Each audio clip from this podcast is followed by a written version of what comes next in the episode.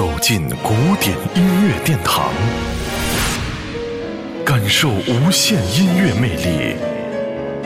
民江音乐 iRadio 爱听古典。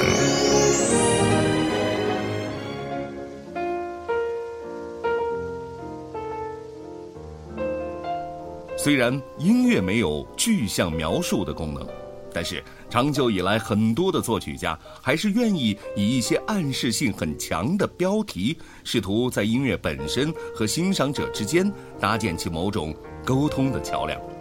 不过，一般来讲，这样做的效果并不见得很好，因为说到底，音乐好不好，根本上还是取决于动人与否和能不能够链接起与受众之间的情感关联。耀眼的标题多了去了，但是真正的经典音乐比较而言，真可谓是沧海一粟。当然，两者之间相得益彰的例子也是有的，这样的作品就是经典的范例。正如今天给您安排的传歌，从音乐的专业角度来讲，传歌是一种音乐小品题材，而不是我们现在普遍认为的标题。十九世纪以来，浪漫主义音乐家们很喜欢以这样便于抒情和悠闲自在的创作形式。同类的作品当中，像柴可夫斯基的钢琴套曲《四季》当中的《六月传歌》，应该是最好的作品之一。原因只有一个：纯净无瑕，优美动人。一起来听听柴可夫斯基《四季》当中《六月传歌》。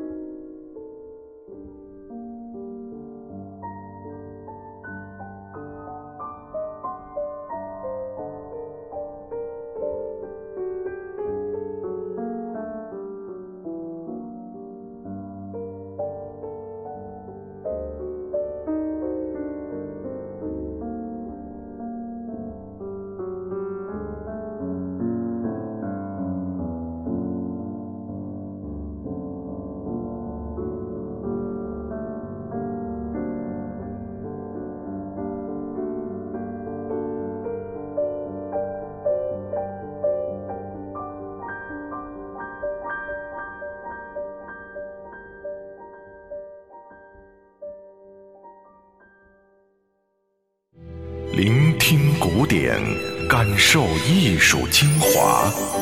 爱听古典，由民江音乐 iRadio 诚意制作。